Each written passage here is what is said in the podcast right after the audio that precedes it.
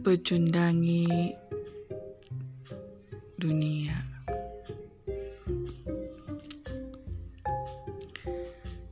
Jangan pernah takut jika hari ini air mata yang menemani hari kita. Karena mungkin semua ini sebagian dari cara Tuhan untuk kita. Untuk membentuk kepribadian kita. Untuk jadi orang yang kuat di saat semua cobaan dan kesedihan itu datang menghampiri kita. Hidup itu misteri. Terkadang apa yang kita inginkan tidak sesuai dengan harapan.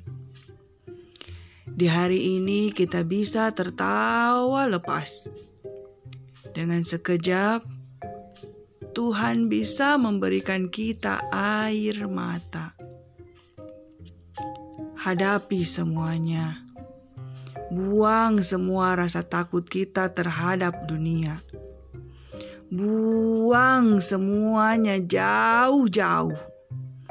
Rasa takut cuma akan membuat kita semakin terjatuh. Gantungkan semua impian kita, yakinkan hati kita. Kita akan wujudkan semua impian kita dan kita akan buktikan kepada dunia kitalah pemenangnya. Bukan dunia yang akan pecundangi kita, tapi kita yang akan pencundangi dunia. Ikhlaskan air mata kita yang mengalir hari ini dan yakin air mata yang keluar di hari ini esok akan menjadi permata akan menjadi sesuatu yang indah seperti pelangi yang muncul setelah turun hujan, dan mentari yang terbit setelah malam meninggalkan kita.